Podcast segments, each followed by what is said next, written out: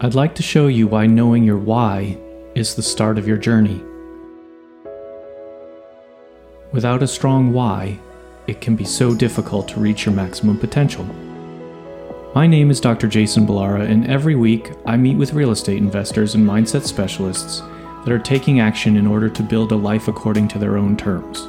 We will break down what drives successful people and allows them to achieve at such a high level. If you are a professional wanting to break through, or simply someone that wants to hear an inspiring story, the Know Your Why podcast is made for you. Hi everyone, I'm Jason Balara and this is the Know Your Why podcast. Today I'm here with Paul Thompson. Paul used to work in corporate America, but now is a full-time real estate investor and quite impressive resume. Paul, thank you for being on the show today. Jason, it's an absolute pleasure. I can't wait to dig in. Yeah, me too. Why don't you, I sort of, Paul and I know each other from some business deals, but I also, he's been on the Bigger Pockets podcast, which is a great one to listen to, but I'm hoping you can kind of share your story with everybody for this podcast, and then we'll kind of dive into whatever topics compel us.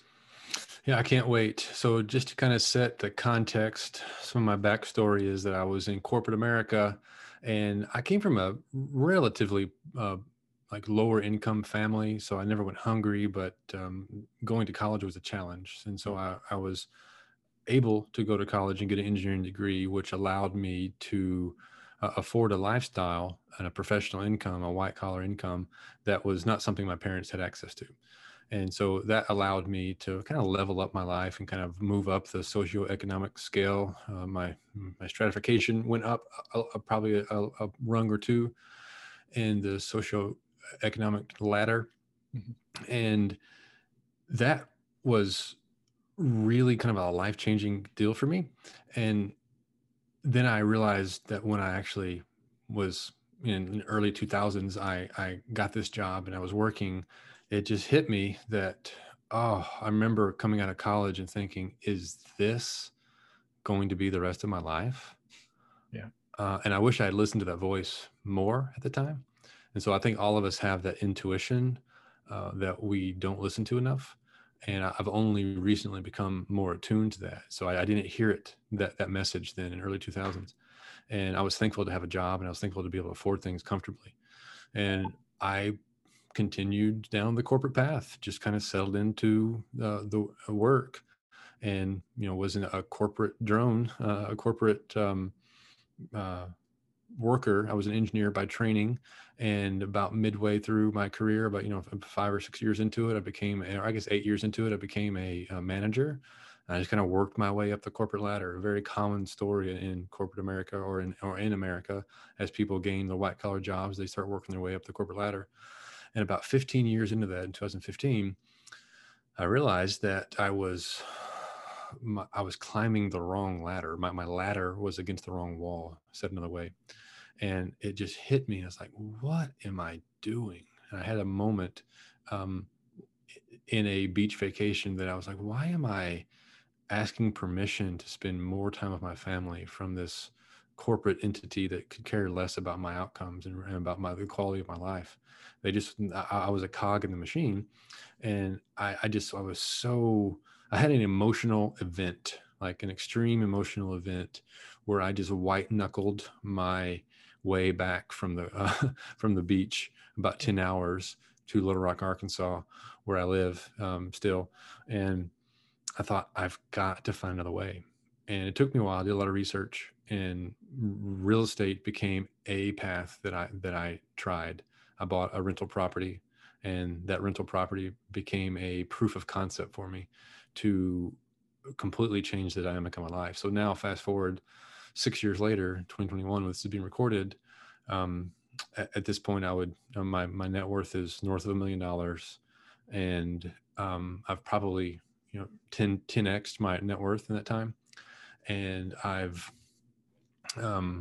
completely changed my life. I'm in complete control of my time, and I'm around people that absolutely inspire me and make life worth living. And I'm not trapped in a cage of, wage slavery, where I'm trading my time for dollars anymore. Yeah. Yeah. I think, I mean, I do think that's a fairly, you know, sort of the way you get there isn't necessarily common, but I feel like people sort of getting to that realization of this, you know, W-2 corporate job, it's not really going to get me where I want to. It's not, certainly not going to get you more time with your family. You know, like you said, you're sort of asking permission. Okay, when can I be off? Well, we need to make sure that time's covered. You know, how long do I get off? Well, you get your 2, 3, whatever amount of weeks it is a year. And it's kind of like, you just reach that point where you want to know, you want to control that yourself and say, you know, I'm going to take as much time as I want off. You know, it's not, I think sometimes people think it's, you know, you're trying to escape working. I'm sure you could attest to the fact that there's lots of work to be done in real estate. It's not, oh yeah, it's not less work. It's just you're in control of when you're doing it and how you're doing it. You know, so you were at the beach, 2015. I mean, tell me a little bit about, you know, sort of that mindset shift you had. I think it's often clear what sort of that there's an event to people, but kind of how did you put that into place? So it's a really good question. I put it in place by gradually learning more about what other opportunities are available to me. So I've been investing in the stock market since the early 2000s, and I've been maximizing my IRA and 401k, and effectively just investing in the total stock market index fund from Vanguard, which is something you hear in the FIRE community a lot. Yeah. And I kind of learned that lesson very early, and I gained a sense of confidence that I knew at the time in 2015. I forget exactly the amount, but I had something like $400,000 in value in the total stock market index fund. And I realized that, you know, I could just cash that out, pay the early withdrawal fees and pay the taxes, and have quite a bit of capital to do something with if I wanted to. And I learned about some of the very interesting concepts that exist called rollover business startup. It's called ROBS program, and you can roll over your 401k into a business. You can basically buy your business with your 401k. And I ended up not exercising that option, but knowing that I had options and knowing that I had capital kind of gave me a sense of confidence to think about what I could do. And then I realized that real estate was a method for which I could dip my toe into it. What I was so afraid of with the ROBS situation or buying a franchise or whatever I was looking into is I would just be buying myself another job. Yeah. And I really didn't want to be trapped in some sort of franchise where I was working and slaving away just as hard as I was doing. And so, and it's not that I'm in the important distinction that you said a while ago that I really liked is that I'm not afraid of the work. In fact, I enjoy working so long as it's work that I think is meaningful. And in the context of this podcast, Know Your Why, that is what we're really all after, is finding meaningful work that is in line with your purpose. And there's a famous saying that I'm going to butcher, but there's this day that you were born, and there's this day when you realize why you were born. And that is the second, it's when you're born again, physically in this world, not in the sense of religion, but in the sense of I know my purpose, and I've figured out what I'm going to do with my time. And then everything about your being can't help but do that. And when you find that, opportunities to you become immense, and resources become irrelevant. You still need the resources, but it's so important to you, you will find the resources. You know, yeah. So Tony Robbins is saying, it's not about your resources, it's how resourceful you are. And when you are behind your reason and you know your why, you will do everything that you can to do that or die trying. And if it's that important to you, if it's as important to you as a breath to a drowning person, then you will find a why. You will find a reason and a way to fulfill your why. Yeah, the why really creates the motivation, right? Because up to that point, it's not like you weren't successful, right? You were successful climbing the corporate ladder. Many people would look at that and say, he's doing great. What's the problem? Sure. Why would he stop doing that? And it becomes that, you know, sort of turning point where you just realize that, nah, there's more than this, and I'm going for it. And I think it's a very sort of powerful, you know, whether it happens on that one ride back from the beach, or it takes you a couple of years of thinking about it. It doesn't really matter how you arrive there. I think it's just important that people realize that what they're doing in life, you know, we don't live forever. So it's just kind of, let's make the best of it while we're here.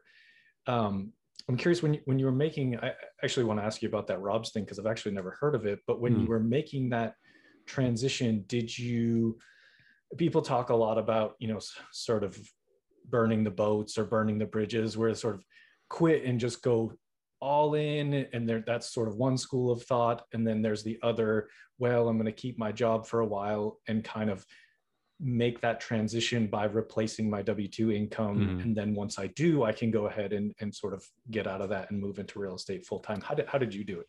The way I did it was not burning the boats. I did a gradual transition. So I bought properties, and it gradually replaced my income.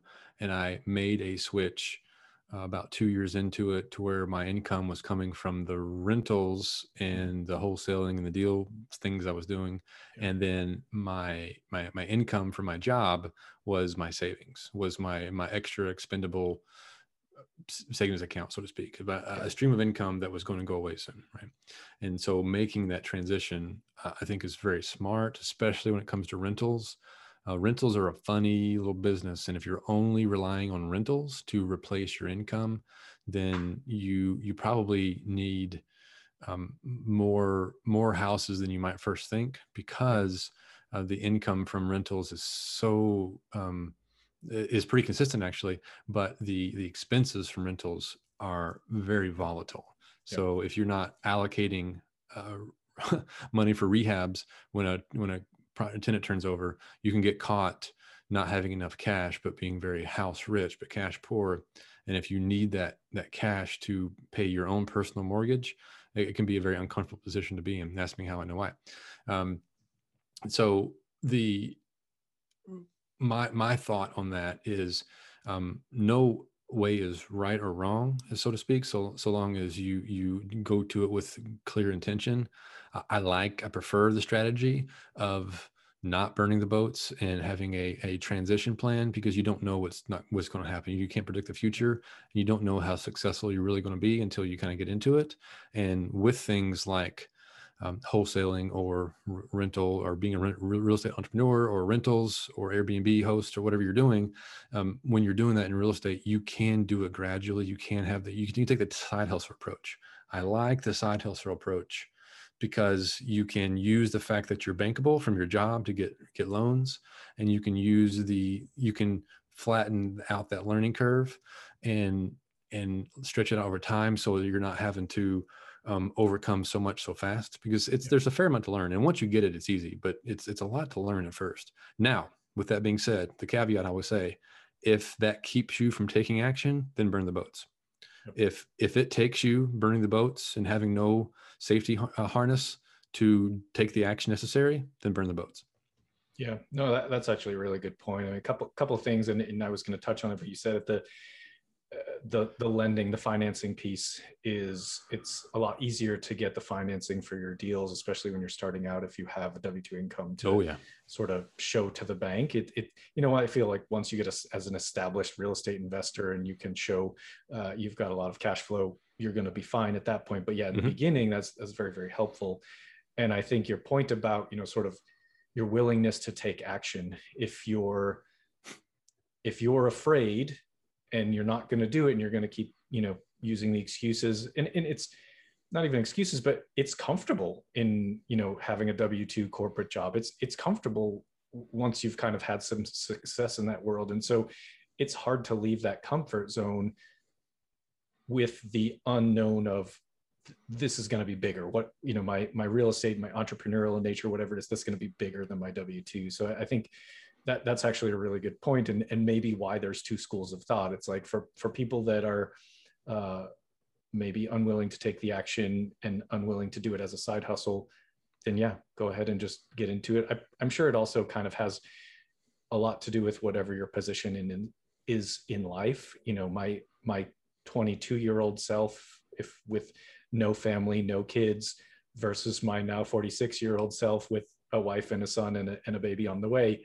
Yep. The risk that I that I feel comfortable taking would be very different. So I think it's kind of there's a lot of factors that go into it. I guess I don't think there's a wrong way, but I think it's you got to figure out what works for you. Mm-hmm. And so, as you made that transition, how long did you? You said about 2 years. I was about two and a quarter years into a 3-year plan, pretty much, and I got laid off. So my situation was accelerated, and it couldn't have been better. It was perfect timing. I was able to go out, and I had freedom of time in a way that I just didn't have before. I'd already taught myself how to buy things without needing bank financing, so I was in very good shape. Yeah. Well, sometimes if they burn the boats for you, then you have that's right. You have sort of you're presented with an opportunity, and you need to make the best of it. So I think thank goodness I did, right? Because had I not done that, I probably would have had to move my family to another city to find a job that was commensurate to what I was used to being paid. And I don't want to move. This is where my family is. This is where I want to be. This is where both me and my wife's parents both live nearby. And this is where we want to raise our family. And it would have been very frustrating and very counterproductive to our goals to have to suddenly have the rug pulled out from underneath us, because I was, and we still are, I guess, a single income family. I'm the one that earns the money. My wife's the one that spends the money. And it's an arrangement that we've had from the very beginning, and we're happy with it. But if I had lost my single source of income, talking about risk, I don't think people assess risk properly. And that risk is a lot higher than people realize. Yeah, no, I totally agree. And again, it's another story that you hear very commonly in the real estate world, where people are, whatever it is, you get laid off. I've talked to a couple of moms on my podcast about, interviewed them, and they're like, well, my job wasn't going to let me spend the time I want at home with my kid. I wasn't going to get enough maternity leave, whatever the story is. And you either, make an opportunity out of that, or you, I guess, sort of start over at a new job. And so I don't think that, I think the risk is really in that you were at the whim of someone else in that situation. So it's a very good point. And, nobody wants to get laid off, but at least at that point you had established a system and things like that, and gotten yourself, set to be full-time real estate investors. So that's great. I think one of the things that I know about you, and I think very interesting, would be good for the listeners, but I think you have a really good set of systems in place.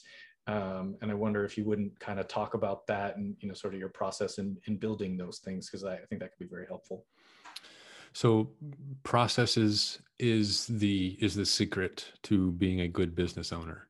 So an amateur talks about strategy, the master talks about processes. And that is something to take to heart for those who are listening.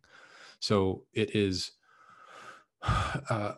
much more difficult to do than what I just said. Processes are good. Let's do that. Well, why is Chick-fil-A so good at what they do? And pick your random, Burger King. Why is Burger King not so good at what they do? What is the difference in experience?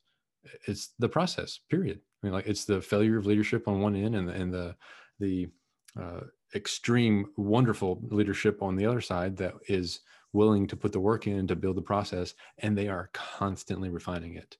Like, how many times did you see the joke on the internet this year? It's like, well, we got this COVID problem. Why don't we get Chick-fil-A on this problem?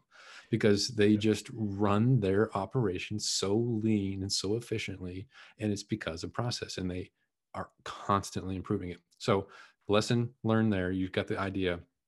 What do I do in my business? So I subscribe to the idea of the book Traction, and you follow if anybody hasn't read it and you're thinking about running a business, read the book Traction. It's kind of required reading, I would say. And you follow the principles of this book. And some of them are that you just have the right person in the right process, and you hire people, or you hire for position and you don't hire people. And some people subscribe to other methods. I have not managed to pull that off successfully. But sometimes you just find a rock star and you're like, okay, you're going to fit someplace, but you want to find them to put them in a place that makes sense for them.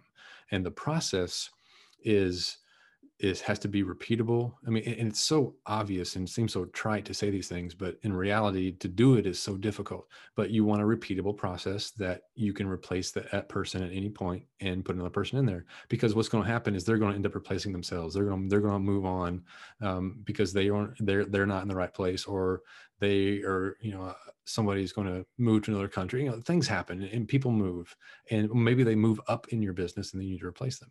And this is, you know, important strategies. So in my company, I'm always measuring everything so that I know what's happening. I have key performance indicators, and every person knows their number. Like if you're a salesperson, what is your number? Your number is how many people have made offers to, period.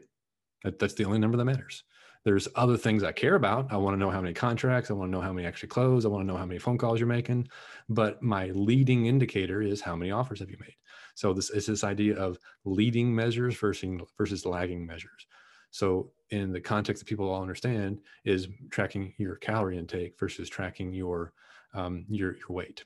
So if you consistently track your calories, the weight will take care of itself because you're measuring it.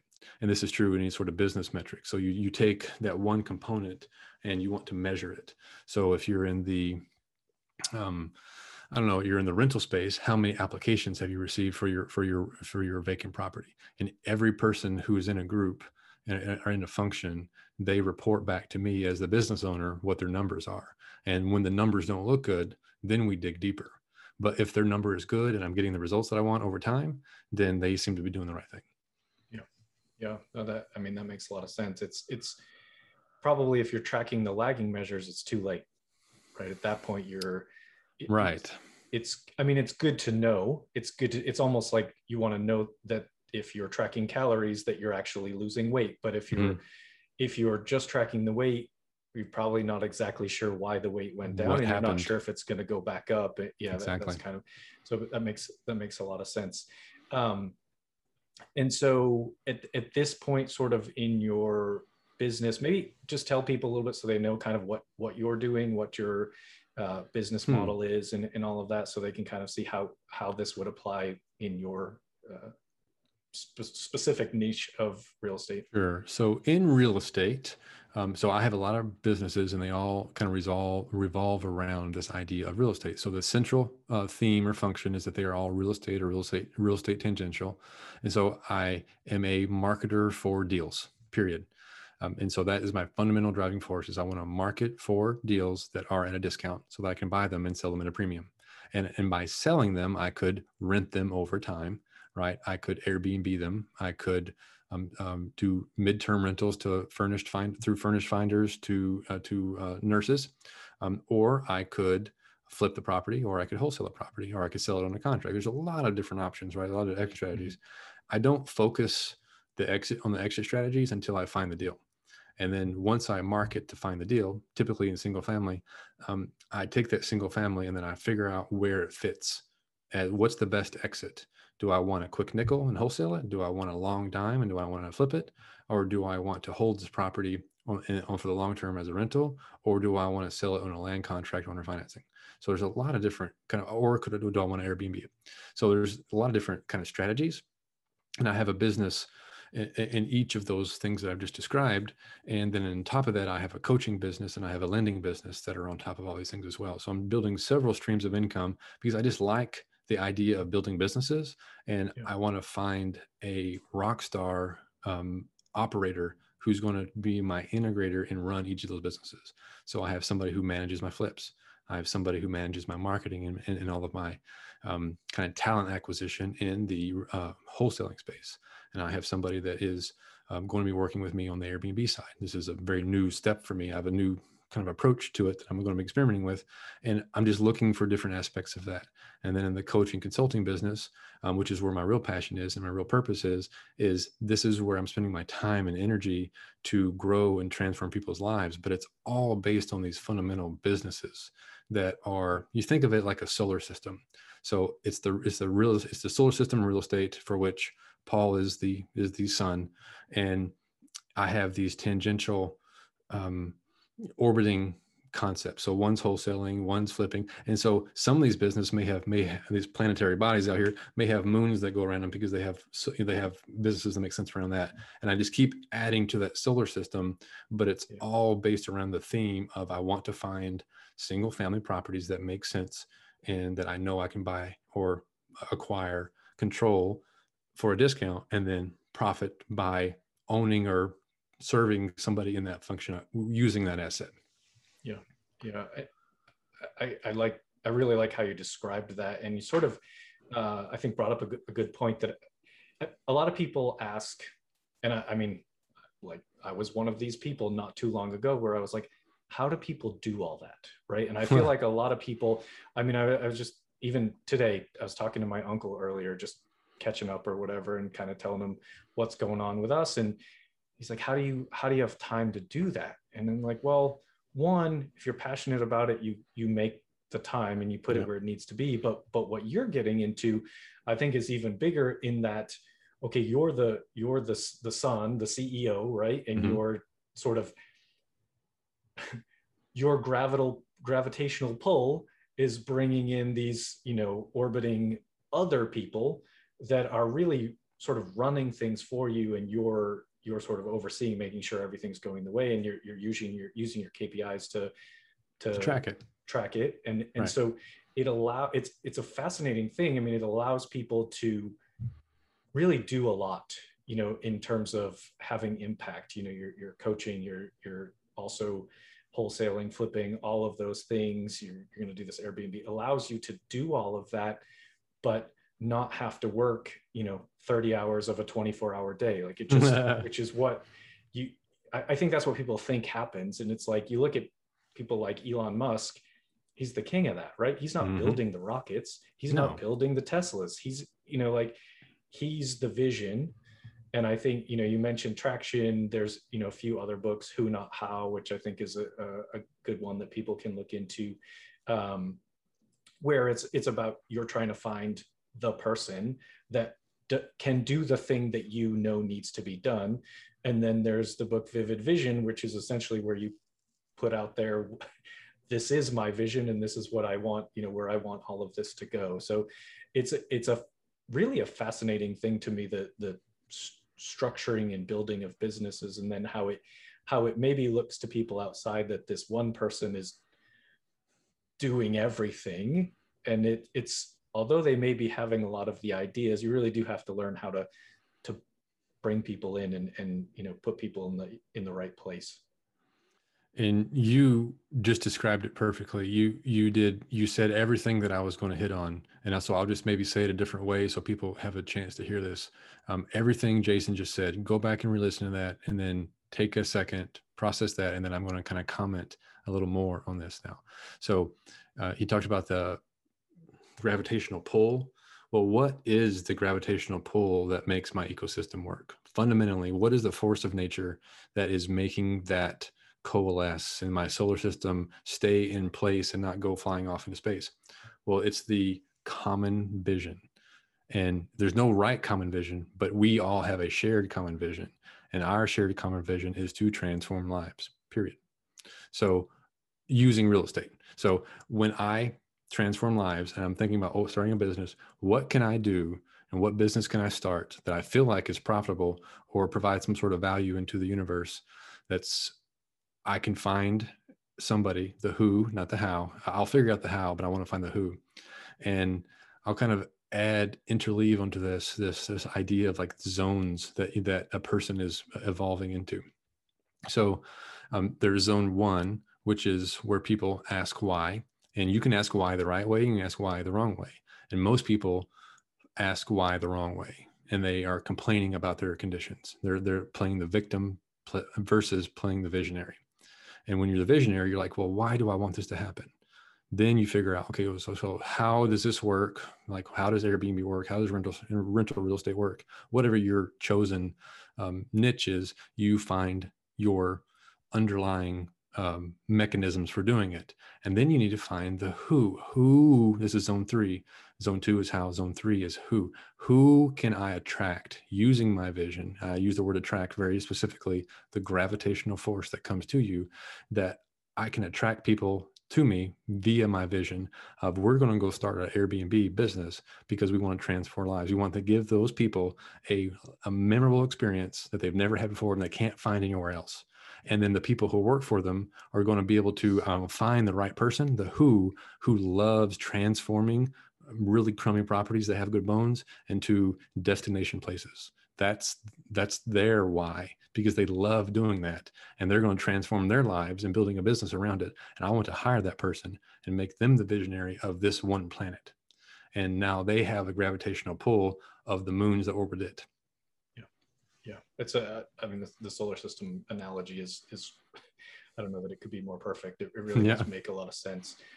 Well, on that, how do you find these people? I would imagine once you're, sort of the more established you get, the bigger your solar system gets, mm-hmm. the easier that gets, right? Like, yeah. I don't think, just again, using Elon Musk, like it's probably not hard for Elon Musk to attract talent to his business. Yeah. Like people want to work for Tesla. They want to work for SpaceX. Like the probably the best in the business are like, yeah, this guy does amazing things. He's changing the world. Mm-hmm. How do you get that out there? And I'm asking for myself as much as I'm asking for listeners, because I'm also sort of in that zone where I really do want to start, sort of bringing people on and doing the, I really like what you talked about is in terms of they're probably going to get out of that job. But what I want it to be is because they excel and then they just evolve with the company and become sort of the next level. That's probably what everybody wants. I'm not unique in that, but how are you finding that talent? How are you attracting those rock stars? One thing is that you get on a microphone in front of somebody else's podcast and you talk about your vision. And I say that a little bit tongue in cheek, but I'm also very serious. You have to have a compelling vision, and your compelling vision will attract all sorts of good people. I mean, Elon Musk, like him or not, he is changing the world, and he has a vision, and it is clear that he wants to change the world. He's said this from the very, very beginning. And anybody who has a business and wants to create their own little ecosystem, solar system, if you will, then you have to have this driving force and an intention to find people who want to do the functions that you need. Then secondly, there are some mechanical things that you want to do right. So I'm very big on culture and understanding what my values are. And I don't interview for values, because people will just say whatever you want to hear. I have them tell me what their values are by asking questions like what, like kind of the behavioral type questions, but more generically, like tell me about a time when you were doing something that made you come alive, and what was that? And really trying to get people to talk about what that is. And you look for the spark in people. And when you hear the spark, say, well, what was it about that made that so interesting to you?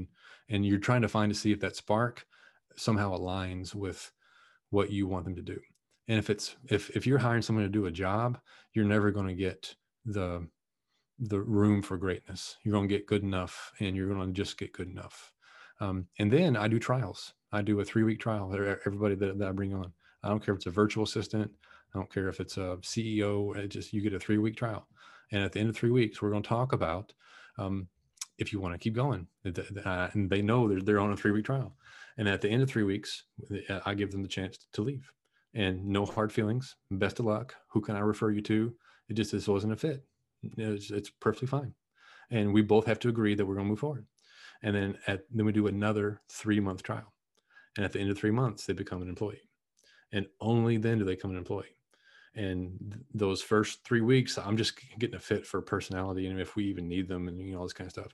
And the next part is they're really kind of settling themselves into the job to see if they actually like the job.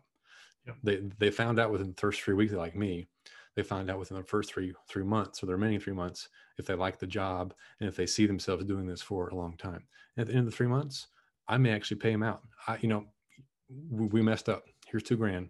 Best of luck to you. I'm sorry it didn't work out, but go forth and conquer. And here's $2,000 to get you started, or whatever the number is, $500. It depends on the job, yeah. And it's just not a hard thing. And when you set those expectations on the front end, you give yourself a chance to evaluate versus signing a contract based on a couple of interviews on the front end, and they didn't never get a chance to even do the job. I think that approach is flawed and doesn't make sense. Yeah, no, I agree. I actually really like that strategy. I think that,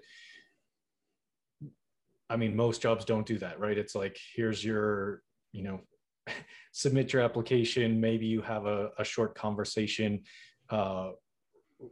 in a more professional or corporate setting. Maybe you have a working interview of a day, but then it's like, okay, here's this, sometimes long-term contract, and do you really know that person, or do they even know, do they really know the company? They can't, you can't know someone. No way. It's impossible. You can't know if it's a fit that quick. So I like the trial situation. And I think it's also very good to be, I also feel like there's a lot of companies that say that there's a trial, right? You have a 60 or a 90 day sort of window where, there's some sort of exit strategy, but rarely do people actually execute that exit strategy, even if it's not, it has to be, I almost feel like it has to be egregiously not a fit for people to say, let's not do this. But I think it's better to say, look, hey, thank you for your time. Paying them off is, paying them out is great, just so that they know, look, we wanted to give this a shot. I know it might take you a minute to find another job, this will help you out. So, and being honest right from the beginning about how that process is going to go is tremendous. It's funny because it makes so much sense, but I know that that's not the common way of doing things. It's not, I don't know with laws, depending on the jurisdiction, if that would work at scale, if that would be a viable thing with, if once you get an HR department and whatnot, when you're a small, nimble business, you can get away with a lot more than you don't have as many requirements from a legal point of view in the U.S. Yeah. So that gives me quite a bit of leeway. And I like it that way. I don't want to run a big juggernaut with 500 or to 5,000 employees.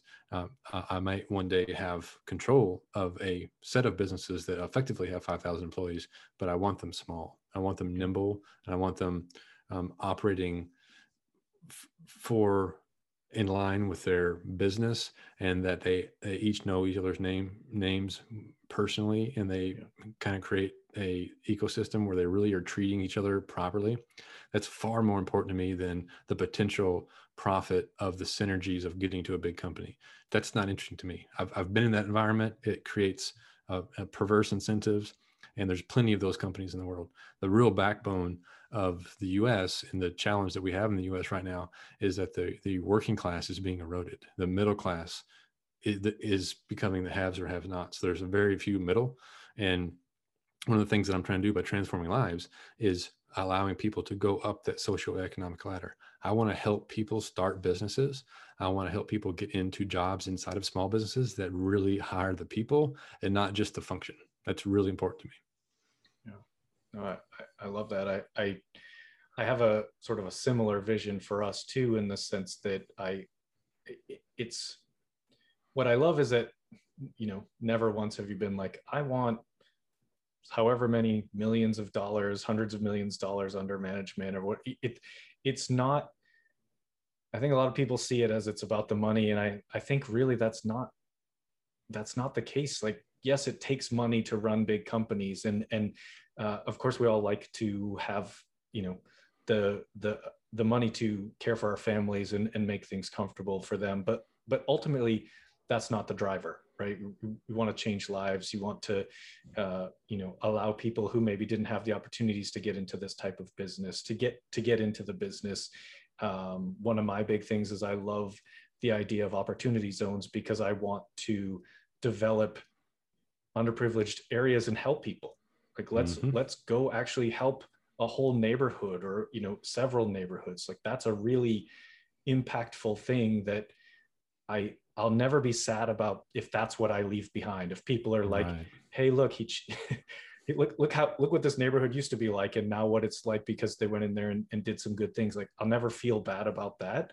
And it's, I mean, I think we're now really digging into, you know, generally the whole point behind this podcast for me is, and typically, you know, one of the questions I ask every guest, and I think we're talking about it, so we might as well just go there, is, you know, kind of what is your why? And I think you've talked a bit about it, but maybe if you want to directly answer that question, now would be a good time, Paul, if you... Yes, thank you for that opportunity, because that's something that I've spent a great deal of time thinking about just in general, but it's actually fortuitous, Jason. I actually went to a retreat this past weekend. So we're recording this in early June. In late May, I went to a retreat, and it was part of me was reconnecting with my why, was my intention of going to there. And it is, I'm a member of a mastermind. It's called M1. And I went to it, to an event for the first time in person and met the people that I'm a member of this very large mastermind community. And the whole event was about kind of aligning your thoughts and feelings with your actions and your vision.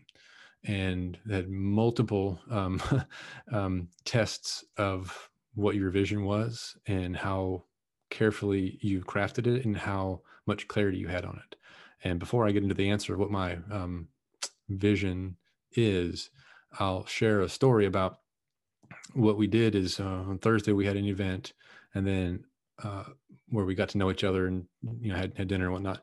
And then the next day we got up, it was in Phoenix, and we got up at something like 4 a.m. in the morning and climbed the first little like 10th of the Camelback Mountain in Phoenix to this area that looks over the sunrise. So we got up there and we did this all in silence. So we knew this going into it. Like the next morning, you're gonna get up, you're gonna get in the shuttle, and you're gonna go to this mountain, and you're gonna walk up to this location, and you're gonna see the sunrise. You're gonna do it all in silence. It was intentional part of design of the event. And it was just kind of a witness to the wonder of the world that we were in, and kind of introspectively thinking about kind of where you fit. I mean, you can't help but think about where you fit in the world and like, why am I here? And, you know, what is my purpose? And then we would go on and walk the remainder of the mountain, which is like a 2,700 mile or 2,700 foot peak, and it's as far as regular hiking that people have access to, probably about as difficult as you're going to get without actually having to have technical ability. It's pretty challenging, and it is, if you've ever climbed it, you know what I'm talking about. It is very steep and rocky, and when you summit it, you have this amazing surround view of Phoenix, and many people had a lot of trouble with it. And there have been people who have tried to do it before and couldn't and were able to make it. And they had 30,000 people or 30 people at the top of the mountain cheer for them as they finally made it up this mountain 30 minutes after everybody else. But it didn't matter, right? Because they finished it.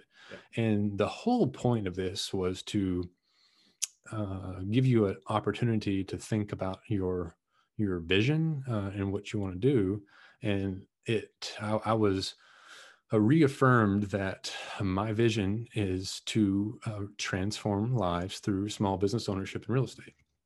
And you've heard my explanation of the solar system and kind of what I'm trying to create in fact, I'm going to change those words, what I am creating in the world within my ecosystem. And it's not about me. It's about my vision, because my vision and the presence of my son as the center of it will fade one day, but the vision won't change. There will be people who will go on long after I'm here who are trying to continue to grow and build and pay it forward to transform lives so that people are able to go to work and do work that is meaningful and own small businesses and have real estate assets that are serving the community that they're in. And fundamentally, they are adding value over and above what they are getting back. So they're basically pouring the right energy into the universe, and the universe repays them in spades in ways that I don't fully understand, but I do believe that's the case, that when your energy and spirit and your intention is pure and you're trying to serve people, you just can't help but get more back. And then what do you do with it? Do you go and build another bigger mansion and not do nothing else with it, but sit in your pool? Like, what's the point in that? You reinvest it back into and let the resources flow through you. And you are just really the conduit for those resources to continue to add to the value and to the experience of people's lives. So that's a long answer that fundamentally means that I'm trying to transform lives using small business and real estate. Yeah. No, I like that it was a long answer. I like the explanation. I like this. I mean, it's funny, you know, sort of, you mentioned the hike and everything like that. It is funny how just getting out in nature, like seeing the world from outside of an office or something like that, that can really be awakening. You know, I don't know. Awakening's a good word. Whatever word you want to use. And again, I don't mean it in a religious sense. I just mean, like, it really connects you and allows you to think. And I think it's funny. I'm originally from Boston. You know, winters are bad. I love Boston. Don't get me wrong. I just don't like the winter. So that's why I don't live there anymore. But I live in Southern California, and I've been here 4 or 5 years now. I am still struck by the beauty that is around California. And it's like, maybe it's because it's different than what I grew up in. Like, there are very beautiful things about Boston, New England, and everything like that. Mm-hmm. It's and anywhere, but just, I mean, sometimes I'm driving and, you know, everybody in LA is known for its traffic, but sometimes I'm driving and I'm like, but look out the window. Yeah. Right. Okay. You're sitting here, roll down the window, look out the window. Like, it's beautiful. It's amazing. And I think, you know, obviously that's a very different experience than hiking to a mountain for sunrise. But if you're willing to take that in and sort of appreciate what's around you, like, the world's still a pretty cool place. And then now I can take that energy and, like you said, transform lives. I mean, I think it's a phenomenal way to run a retreat. I mean, to start a retreat just in silence. And because if everybody's talking, they're not going to be watching what they're doing. They're not exactly. So I think it's actually quite brilliant to do it that way. So that's great. And thank you for sharing that story. So another question for you, Paul, the next one that I ask everyone is, tell us something about yourself that maybe people don't know about you. It can be a hobby, a guilty pleasure, anything, you know, something from a past life, whatever you think, whatever you're comfortable sharing with, but you think that would be interesting for people to know. Well, yeah, I am a better than above average ping pong player. And it's funny that you say that. This retreat that we went to this past weekend, this is what's recent on my mind, so you'll hear me refer to it a lot, because it was actually quite a transformational experience for me. They did these little Olympic games, and they're like, okay, so we're going to play darts, we're going to play ping pong, we're going to do putt-putt golf, and this is all on this guy's property, by the way. It's like, this is how cool it is. This is his mansion. You're playing this all on. And they had, like, swimming contests, and they had soccer kicks, and cornhole, and just all these little kind of fun games. Yeah. And we were broken up into teams, and one of those teams, or the team leader that we had, he asked us, okay, now let's, like, rank each other and, like, see who we think, you know, like, where do you think you stand on a scale of 1 to 4, 1 being really good, 4 being weak. And so we went through it, and the only one that I felt like I was going to be a 1 on is ping pong. I was I'm better than the average bear, and I'm as good as anybody's going to be without actually playing all the time and going to tournaments. And then on putt-putt golf, I said, I'm a 3. And I ended up winning the putt-putt golf thing against people who I never play golf. I do not golf, and I haven't actually played putt-putt, gosh, 10 years probably. So this is not something that I do. And I ended up winning. And it was several of the players who were, and against the whole field of 40 people, probably 10 of them were avid golfers and good golfers. And I was, for some reason, was able to beat all of them. So unbeknownst to me, I'm actually, I had beginner's luck or something, but I have a knack for putt-putt golf, and I am a better than average ping pong player. Nice. I feel like putt-putt and actual golf are different sports. It's totally different thing. I'm not good at either, but I think that they're different sports. I actually love ping pong. I'm sure you would beat me, but I'm not terrible. So that would be fun. We would have fun, I'm sure. Yeah, yeah. And I apologize. I think that pretty soon we're going to start to hear a leaf blower. The landscaper just showed up, but I wanted to get out there, and we'll put everything in the show notes too. But what's the best way for people to reach out to you, Paul? The best way to get a hold of me and to reach me is on Facebook, probably a Facebook Messenger. Paul Thompson is my name. And if you want to find my website, it's pauldavidthompson.com.